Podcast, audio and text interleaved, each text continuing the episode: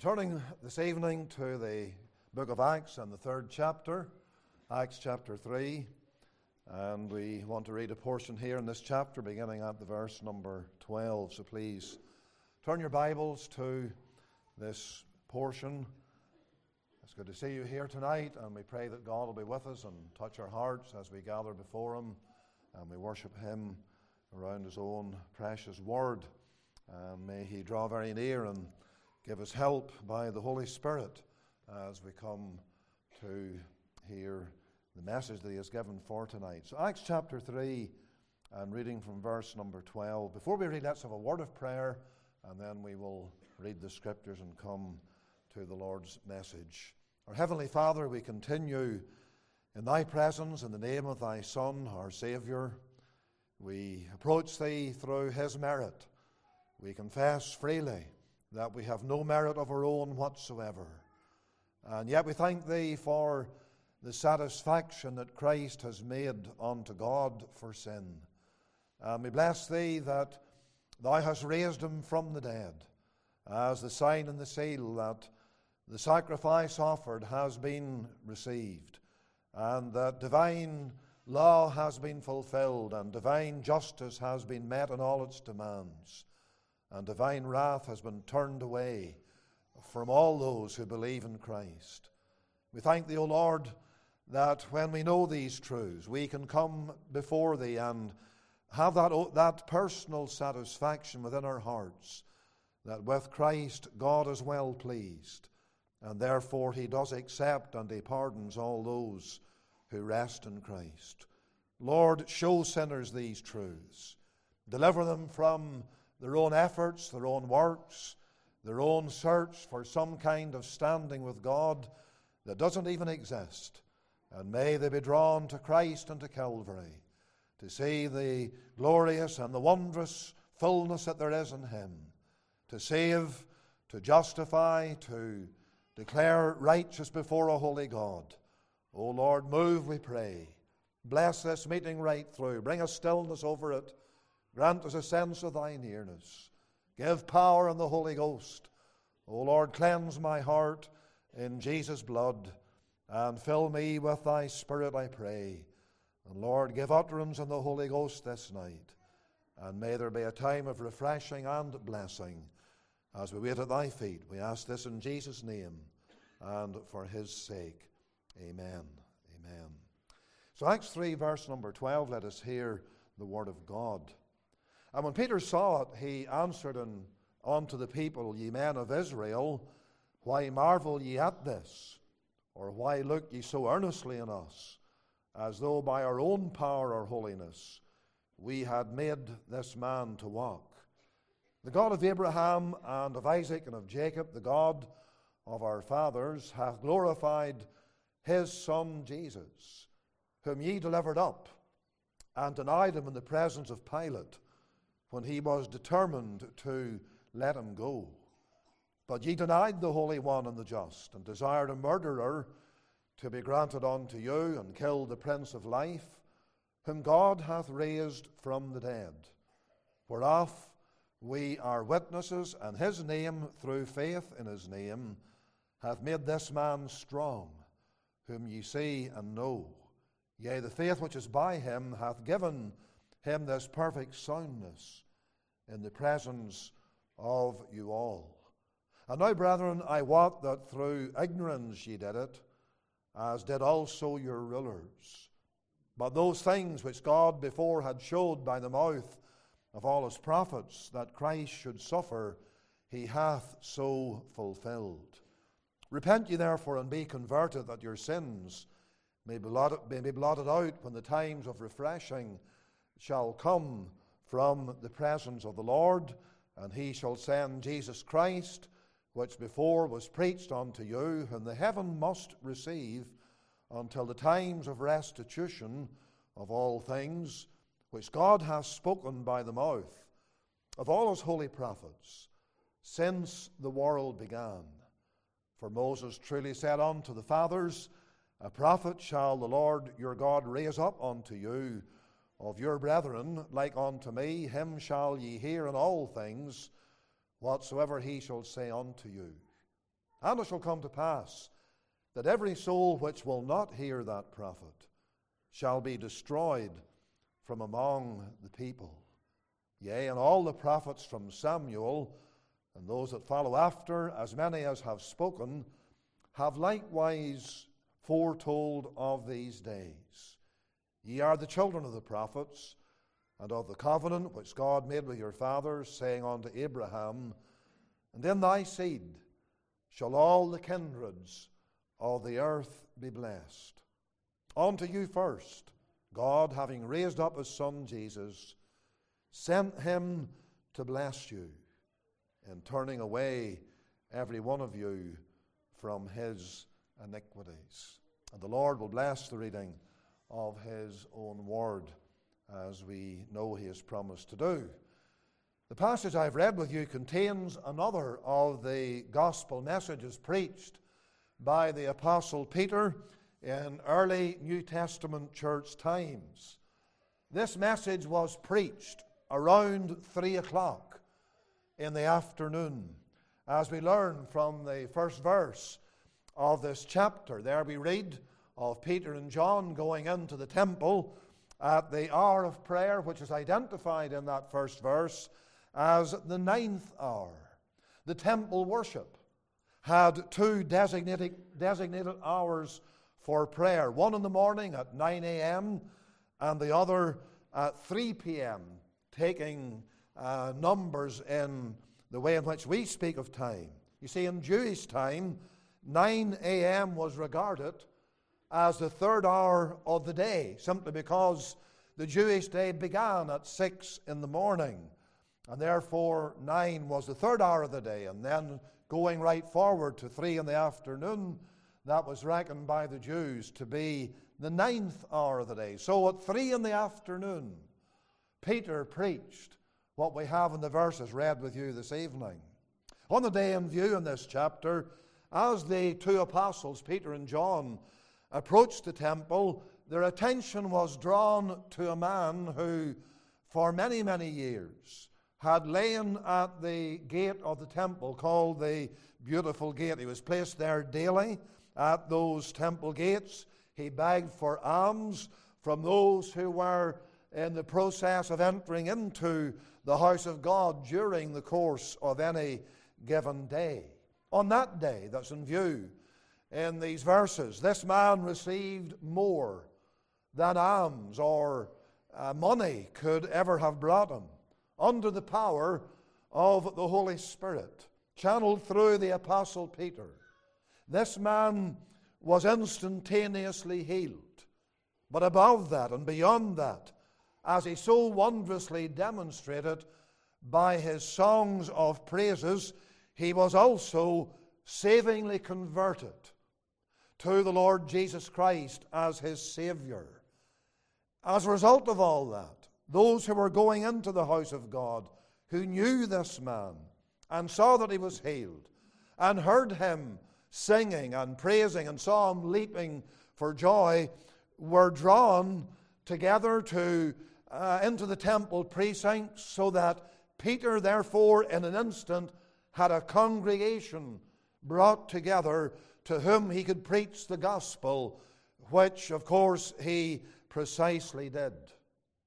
One of the striking features of Peter's preaching is that twice he employed the word times as he brought the message that day. In verse 19, we read of times of refreshing.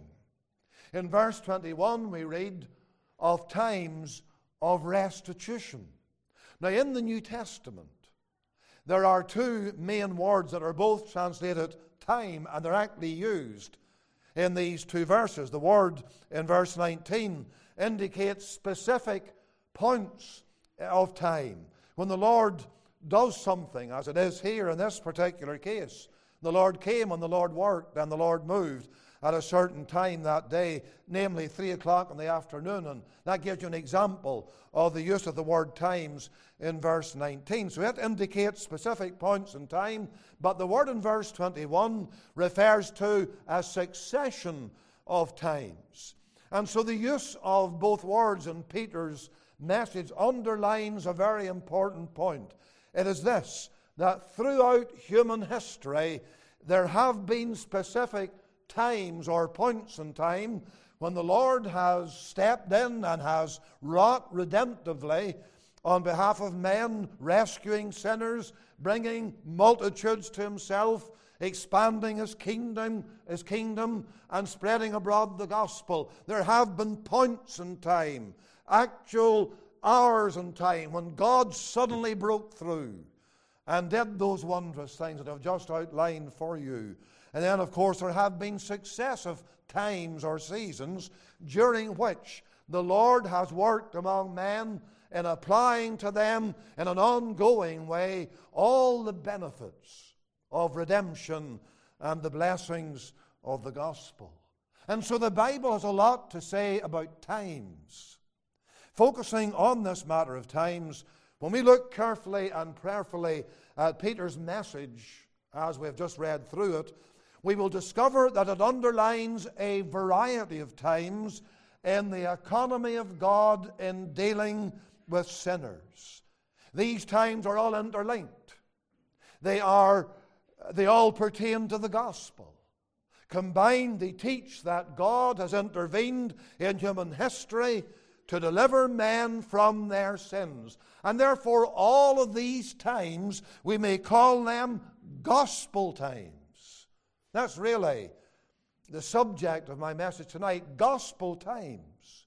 That's the way in which I purpose to preach from this passage this evening, to show you actually a number of times that this passage outlines. I know it refers to two of them specifically, as I've just shown you in these words times of refreshing and times of restitution. But there are other times mentioned here, and I want to draw them to your attention. And I pray that as I do so, God will speak through His Word, and He will show to sinners in this gathering tonight that you are still living in times of gospel privilege, and you should seize the opportunity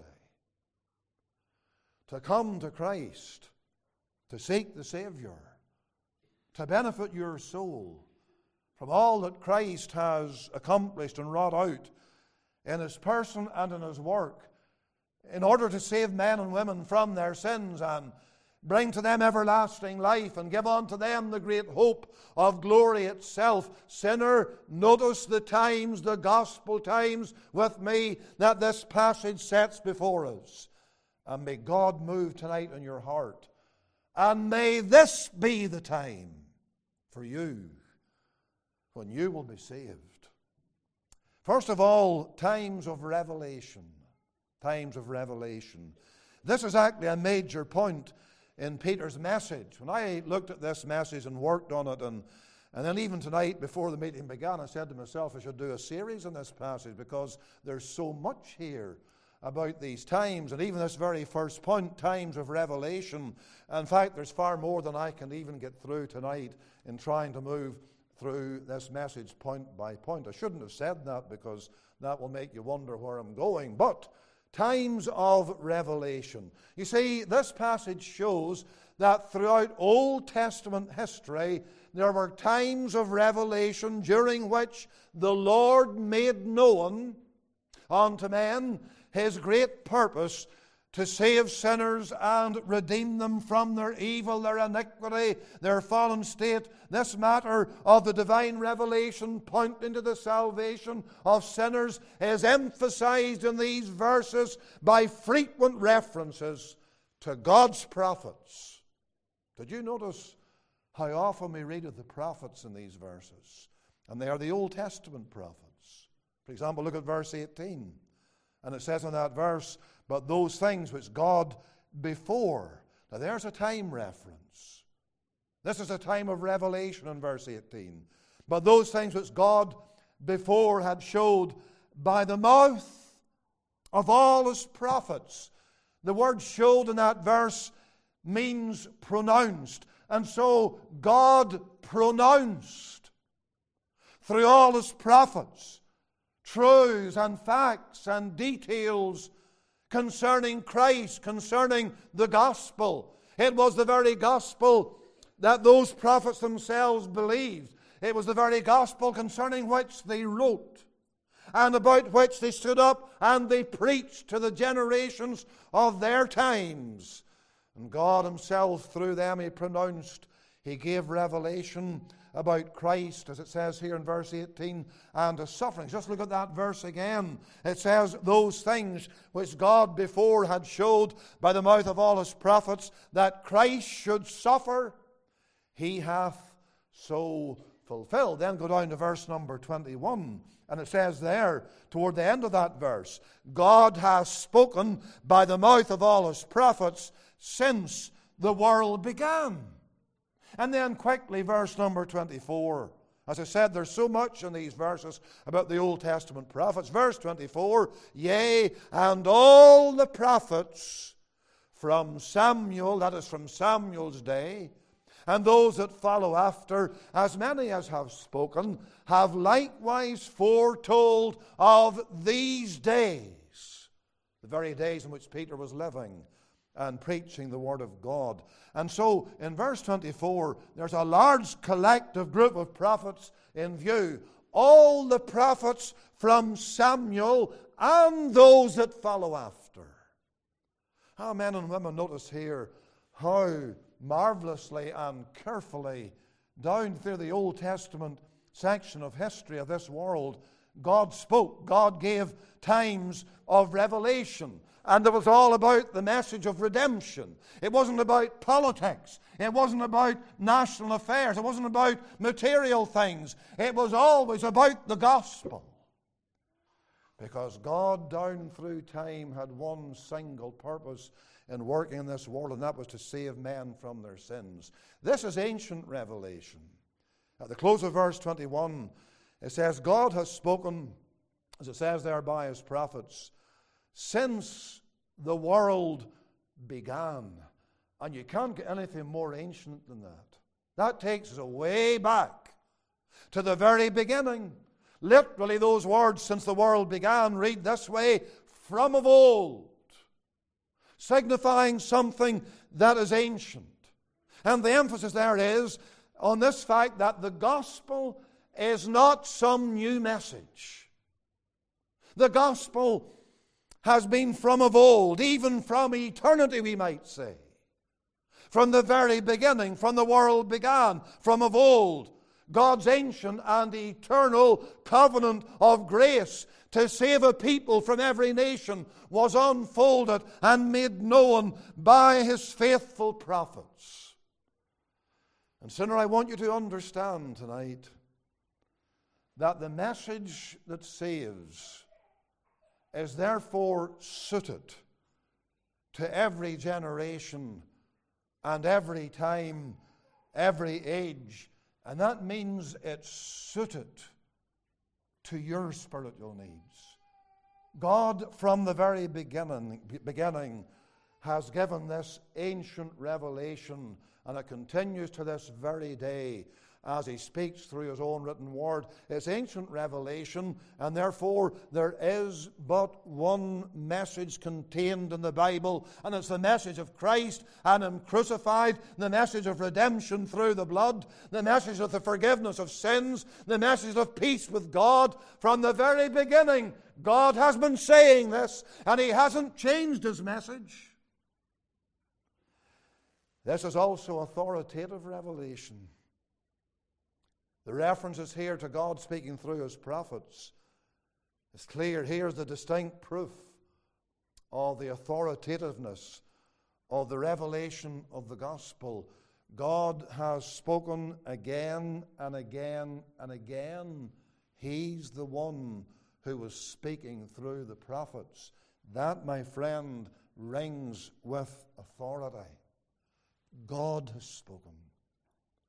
You, know, you note that you pay heed to that fact. The gospel message is not some limpid, anemic, weak thing that a man has thought up. The gospel message has all the authority of God about it divine authority, heavenly authority, unchangeable authority, unquestionable authority.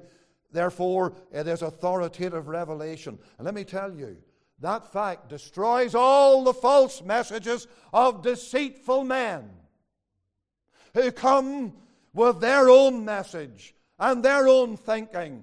And they press home upon people's minds and into their hearts what they think, what they have to say. And my dear friend, these prophets simply preached what God had said. And that's what the faithful man Peter was doing. And that's what every faithful preacher has been doing down through the ages ever since. Because that's the message that undermines every false gospel. The authoritative revelation of God. Paul speaks in 2 Corinthians 4 about those things. He, he says we don't handle the Word of God deceitfully. We do not come with a message that has been watered down and changed and adjusted to suit people and suit their tastes and their culture and their thinking and their times. No, he says if we do that, then the gospel is hid, and it's hid from those who are blind and whom the God of this world has blinded. And therefore, the only way they can be delivered is through the authoritative revelation of Almighty God. And my friend, because it's authoritative, that gives the guarantee that all who seek Christ, all who believe on the Lord Jesus, all who turn away from their own idols and their own works and their own ways and their own religions that are false and turn to Jesus Christ, they will be saved. And from whatever you need to turn, May you turn this night and may you lay hold upon Jesus Christ as He's revealed to you from this ancient authoritative revelation. But you know, as we look at this matter of times of revelation, it is also an agreed revelation. In verse 18 and in verse 21, you have the, the twofold use of these words, and they're interesting. Here's how it reads The mouth, singular, of all his prophets, plural. Do you notice that? There's agreement. The mouth of all his prophets. And the first prophet there ever was on this earth was Abel. I'm taking the time after the fall. The Lord Jesus verifies that in the Gospel of Luke where he speaks of all the prophets from Abel right down. And so there's Abel. And then you've got Noah.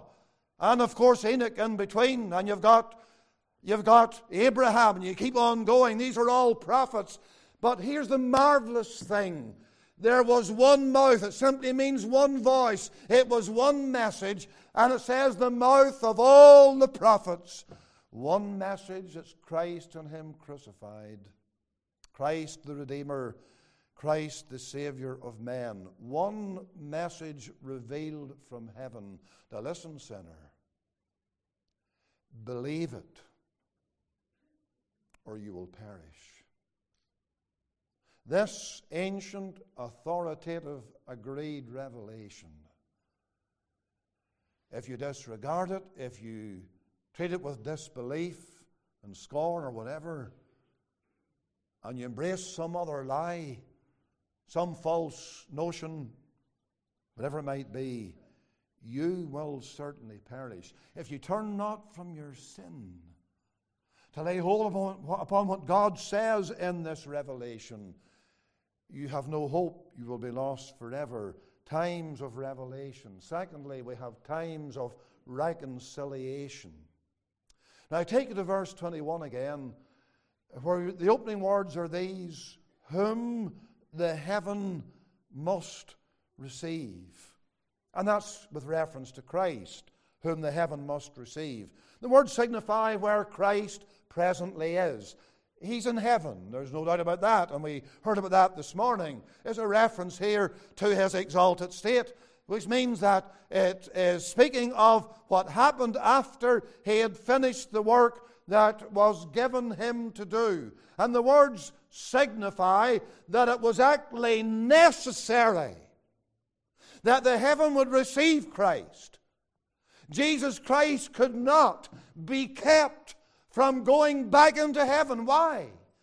Because Christ had done the work and finished the work that saves. Therefore, the heavens must receive him. Do you notice the word must there? In Verse 21. The heaven must receive him. The heaven can't shut him out. They can't, the heaven cannot debar the Lord from, from entering back into heaven because our blessed Savior has secured reconciliation between God and men. And therefore, Peter spells out in this message as to why it was necessary for heaven to receive the Lord Jesus Christ. And all of those details that he gives us down through these verses indicate that there are what I call times of reconciliation. Reconciliation means peace, it means agreement.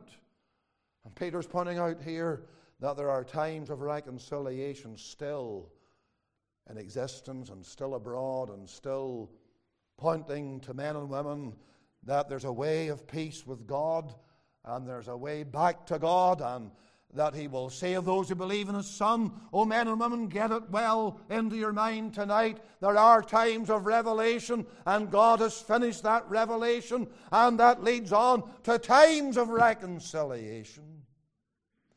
You see, you need to be reconciled to God. Paul speaks in 2 Corinthians 5 of these matters. In that wonderful little passage, verses 18 to 21, where he refers to reconciliation and the ministry of reconciliation. And he says, We beseech you, as though we spoke like Christ himself, be ye reconciled to God, for he hath made him, as Christ, to be sin for us, that is, to be held guilty for us and for our sins, that ye might be made righteous in him. There you have it. That is reconciliation. It's all based, you see, on what Jesus Christ has done and we have Christ accomplishing a certain work, as Peter spelled out in these marvelous verses. That emphatic statement in verse 18 says, But those things which God before had showed by the mouth of all his prophets, that Christ should suffer, he hath so fulfilled. Christ was to suffer, and thank God what he was given to do in terms of his suffering, his redemptive work he hath so fulfilled. The sufferings of Christ were expected, as those words indicate, that he should or Christ should suffer. There was an expectation that the Lord would come, the Lord would be born, the Lord would come into the world, he would become our Redeemer by taking our humanity. That was expected from ancient times, all agreed, all marked by authority, and therefore, on that basis, this whole idea, this great concept of times of reconciliation came uh, to be known and to be understood. And therefore, it was necessary for the Lord to suffer because that was expected of him. And he fulfilled it, as it tells us here. He executed it. He hath so fulfilled. My friend, there is reconciliation accomplished by the death, the sufferings of Jesus Christ. If you are to have peace with God, if you are to be reconciled to God, it can only be through what Christ has accomplished, what he has fulfilled. When he became man and did not cease to be God, stepping into time and into history, suffering from the moment he was born, right through all his days until those sufferings reached their climax at Calvary. He suffered and he suffered again, but he reached the peak of those sufferings when he was nailed to a cross, when his blood was shed, when men took him and they crucified him, and the wrath of God fell on him, and the curse of the law pierced his very soul. Why all this? To bring in times of reconciliation, to bring in a basis upon which God and men could be at peace. Christ accomplishing is what you have there. And then Christ arising. You find that in these verses. I haven't time to take you into all the verses, but in verses 14 and 15 you will see it. Verse 15 is a, a striking verse. Killed the Prince of Life. There's a play in the words there. Christ is the Prince of Life. The word Prince means author. He's the author of life. But the only way that Christ could become the author of life to sinners is by his being killed. He must give his own life to be the Prince of Life. And it says, Kill the Prince of Life, whom God hath raised from the dead. And therefore, you see Christ arising. And what we've been taught is it's not through a dead religion that you're reconciled to God, it is through the living Christ. Christ who died, but who rose again, and whom the heavens received. And there you see you have Christ ascending, Christ accomplishing redemption in his sufferings, Christ arising out of death, out of the grave, out of the tomb, as the sign and the seal that all that had to be done was done, and then Christ ascending, the heaven receiving him. That's the very same word as you have in Acts 1. Many of you know that lovely verse, Acts 1, verse 9, where it says, As he ascended up, a cloud received him out of their sight. That was the cloud of glory. That was the splendor of heaven coming down to greet the Savior and enveloped him as he ascended up, and it received him out of the sight of the disciples. And now we are told here in verse 21 that heaven has received him. It's the same idea, and those words have a deliberate, joyful tone to them.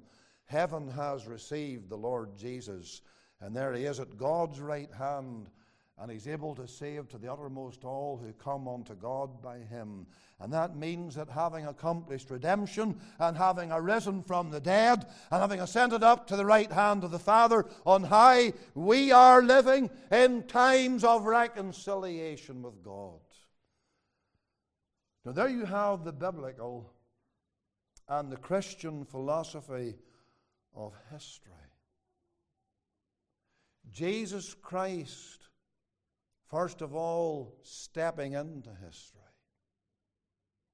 See it that way. He stepped into history. He stepped into time. He left the glory behind him. Not ceasing to be God, but becoming man, and therefore is the God man, stepping into time and history to do that great work and then ascending back to heaven where he rules. And from heaven, he's applying redemption to the nations, applying the blood to countless souls, drawing them out of the world, out of darkness, out of sin, calling them out, separating them from fallen humanity, forgiving them, changing them, making them new creatures, delivering them from the fear of the grave and from the fear of death, and giving them the guarantee of glory. My dear friend, that's reconciliation. And it's based upon the meritorious and the finished work of our Savior. And therefore, I can say to you tonight without any hesitation that taking this hour in which we find ourselves, this is within the framework of the times of reconciliation. Will you avail yourself of peace with God? Through the Christ who accomplished all, arose from the dead, ascended back to glory, and ever lives to save. Will you come to Him tonight? This may be perhaps new to you. It may be you've sat under some kind of a message in the past that has focused on you, your works, or religion, or whatever. But it has been a false gospel, a lying deceit. it has led you astray. And you thought that by following that philosophy or that way that was put to you as being the right way, you have been led away completely from truth. But here you are tonight in this meeting house, and you're hearing the Word of God. You're under the sound of a message that tells you about times of revelation and times of reconciliation, and you have the privilege of hearing that which saves the soul. Be ye reconciled to God. Then we have times of restitution.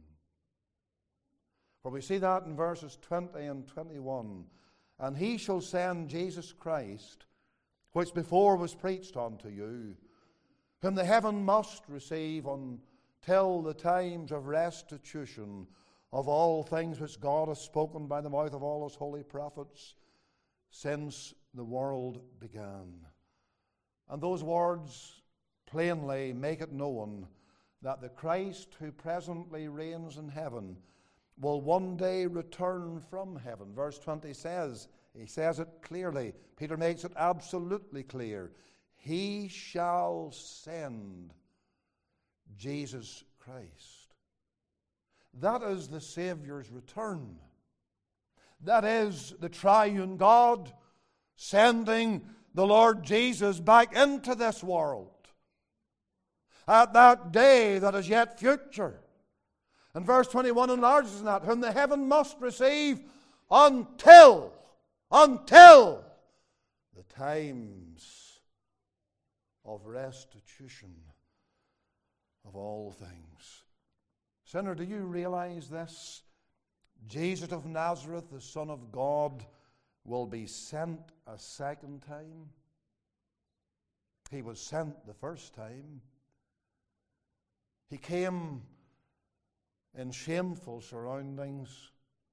He came in his humiliation. He came in all the lowly estate into which he voluntarily entered.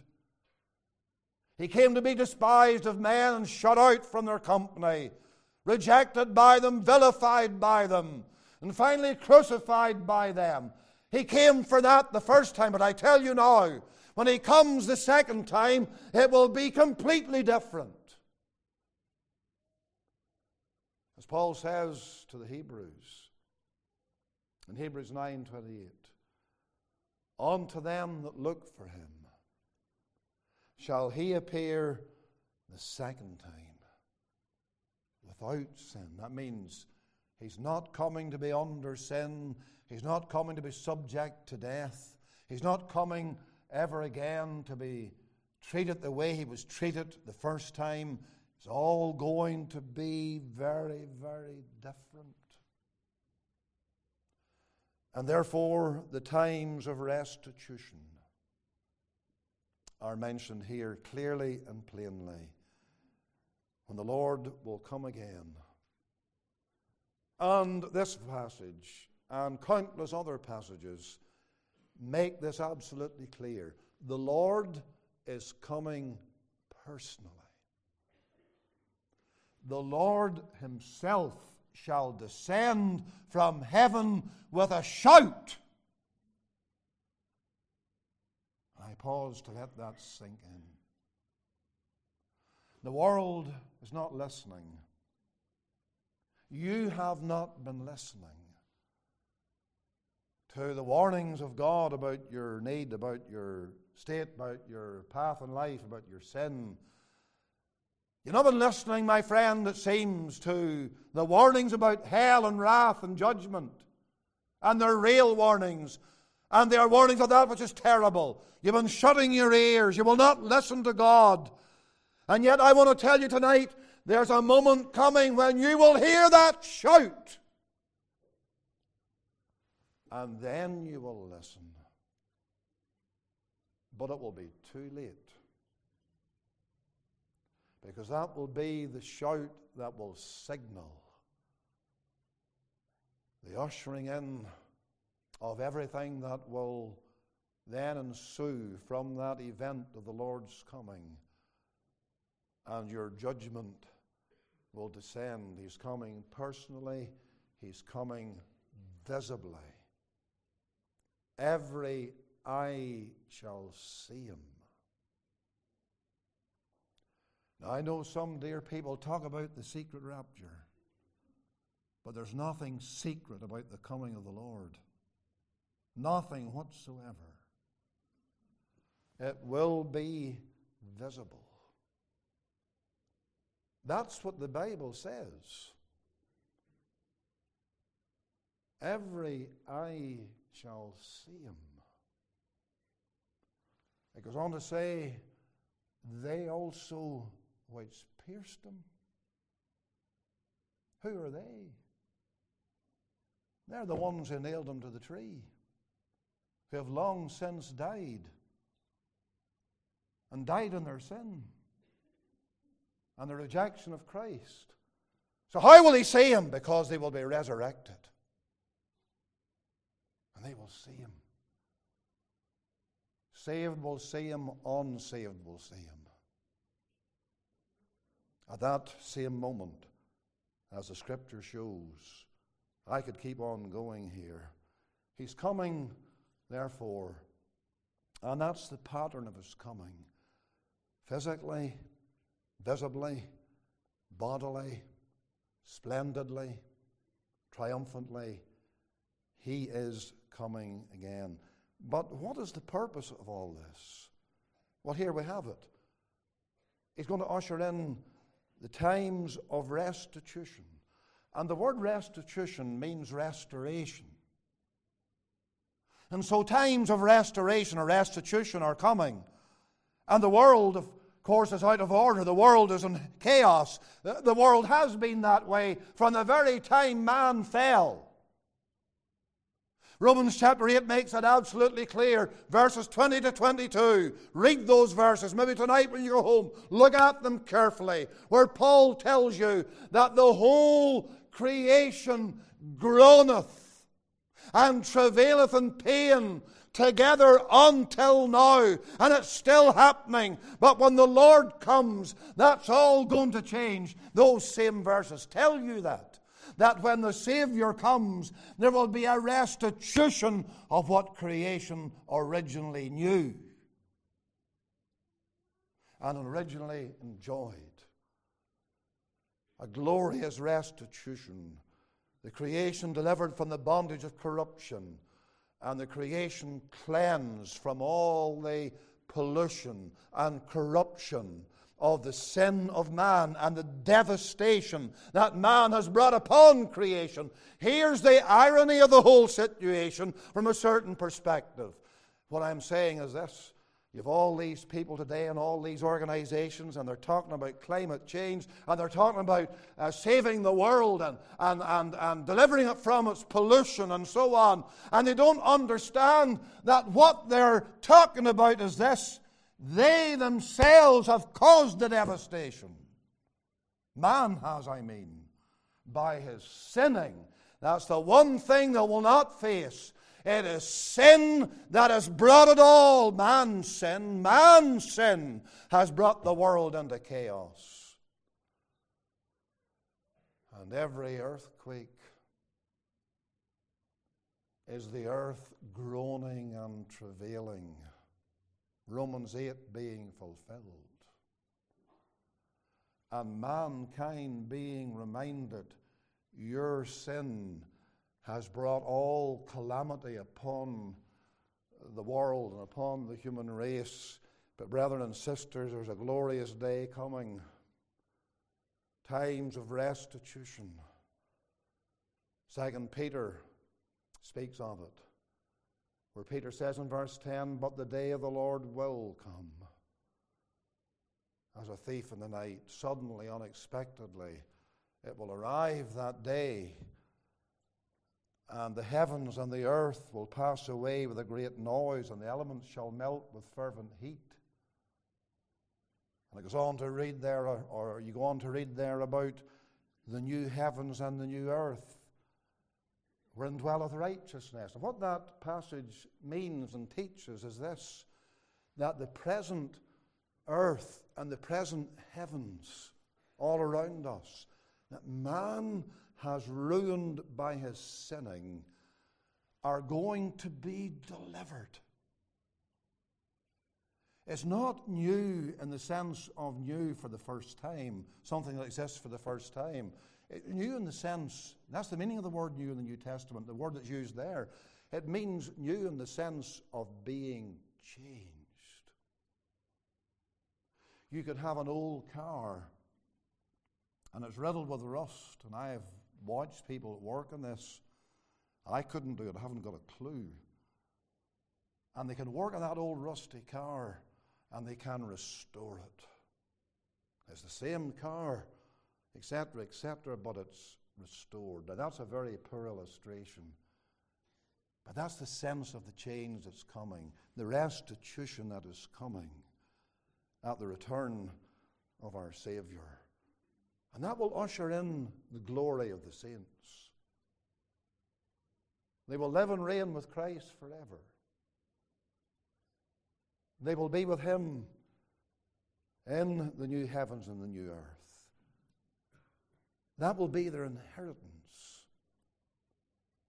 The question is when those times of restitution come, and they are coming, where will you be? Because that brings me to my final thought tonight times of retribution. Verse 22. Uh, Moses had spoken about this prophet. A prophet shall the Lord your God raise up unto you of your brethren. This is Christ, like unto me. Him shall ye hear in all things, whatsoever he shall say unto you, and it shall come to pass that every soul which will not hear that prophet shall be destroyed. Times of retribution. Those who will not hear Christ. He who is revealed in that whole series of revelations that we've thought about. And the one who has brought in reconciliation for men and who's coming again the second time to bring in this glorious restitution if you do not heed him, if you do not trust him, if you do not seek him, friend, then the time of your retribution will arrive. That's why Peter said, as you read in verse 19, Repent ye therefore and be converted, that your sins may be blotted out when the times of refreshing shall come from the presence of the Lord. There's another one. I haven't time to think about it. But notice those opening words of 19 Repent, be converted, that your sins may be blotted out. My friend, do you see that? Whatever your sins are, you must turn from your sin. You must be converted. That means you must turn in another direction. And there's no repentance that is not followed by turning to Christ. They are inseparable. And therefore, it's repentance from sin and faith in Jesus Christ. And in that way only will your sins be blotted out. Gone, covered, and forever washed away those lovely, those gracious words that your sins may be blotted out. Do you not care about your sins? They're on your account, they're against your name, they condemn you, they're ruining you, they're corrupting you, they're going to damn you, friend. But if you come to Christ and come now tonight, then you will escape the times of retribution. And you'll enter into the eternal times of refreshing. That's what it's all about. The times of refreshing mentioned there in verse 19. Oh, what refreshing it will be to be home with the Lord, away from this old world, never again to be tempted, never mind never again sinning. With the Lord, Amen. So let it be, as the hymn says. What refreshing, even to the soul, to think about that and focus on that. But, sinner, with this you have nothing to do until you get to Christ, until you trust Him, until you flee from the wrath to come. Now, will you take that step tonight? We've looked at these times. They all have to do with the gospel. And therefore, heed what God is saying to your soul. Repent ye and be converted. Turn from your sin to Christ. Whoever you are, young, old, male, female, come tonight. Let us bow in prayer. Let us wait before the Lord. Let us do so quietly, reverently. Just forget about your bags and your coats and just stop all the fistling. The meeting is not finished until I pray. Let's be silent. My friend, God has been speaking tonight. Times are rolling over all our heads.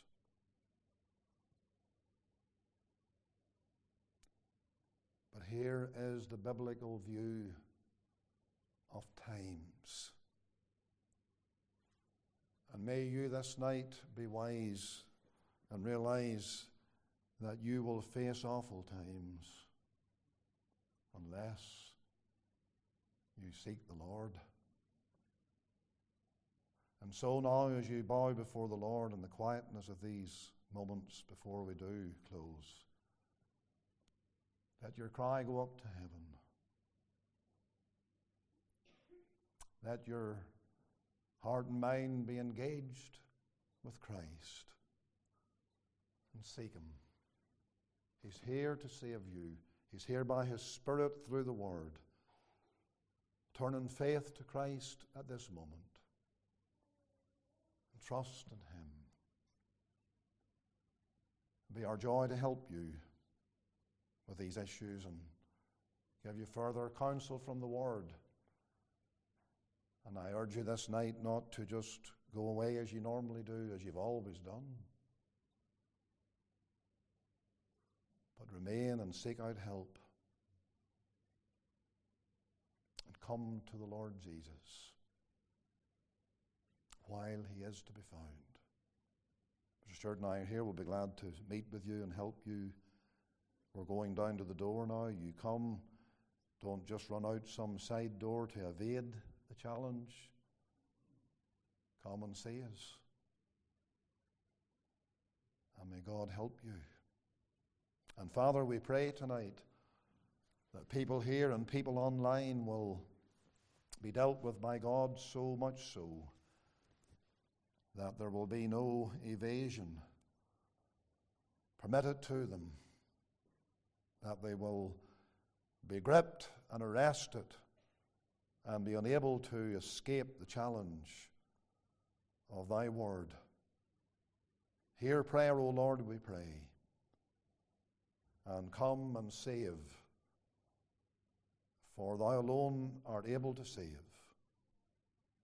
Lord, answer prayer and bless us as we come before thee in these closing moments, and then remember the meeting afterwards for the youth. Continue to work, we pray, and may the Saviour be magnified. Part us now with thy blessing. And may the grace of the Lord Jesus Christ and the love of God and the fellowship of the Spirit be with all of your people tonight and forevermore. In the Savior's name we pray. Amen.